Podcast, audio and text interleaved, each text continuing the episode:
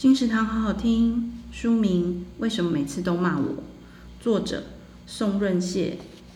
不论是谁，都有做不好被指责的时候，尤其是常常被骂的时候，就会开始否定自己，觉得自己很糟糕，产生负面情绪。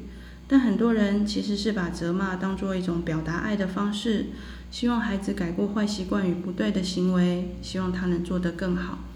这是需要陪陪伴孩子学习转念，挨骂就是纠正行为错误的信号，是一种被人关心、有机会改变的讯号。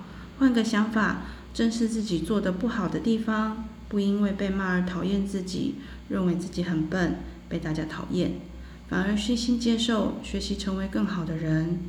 让孩子相信，即使被骂，爸妈依然深爱自己。为什么每次都骂我？由采石文化出版，二零零二年四月，金石堂陪你听书聊书。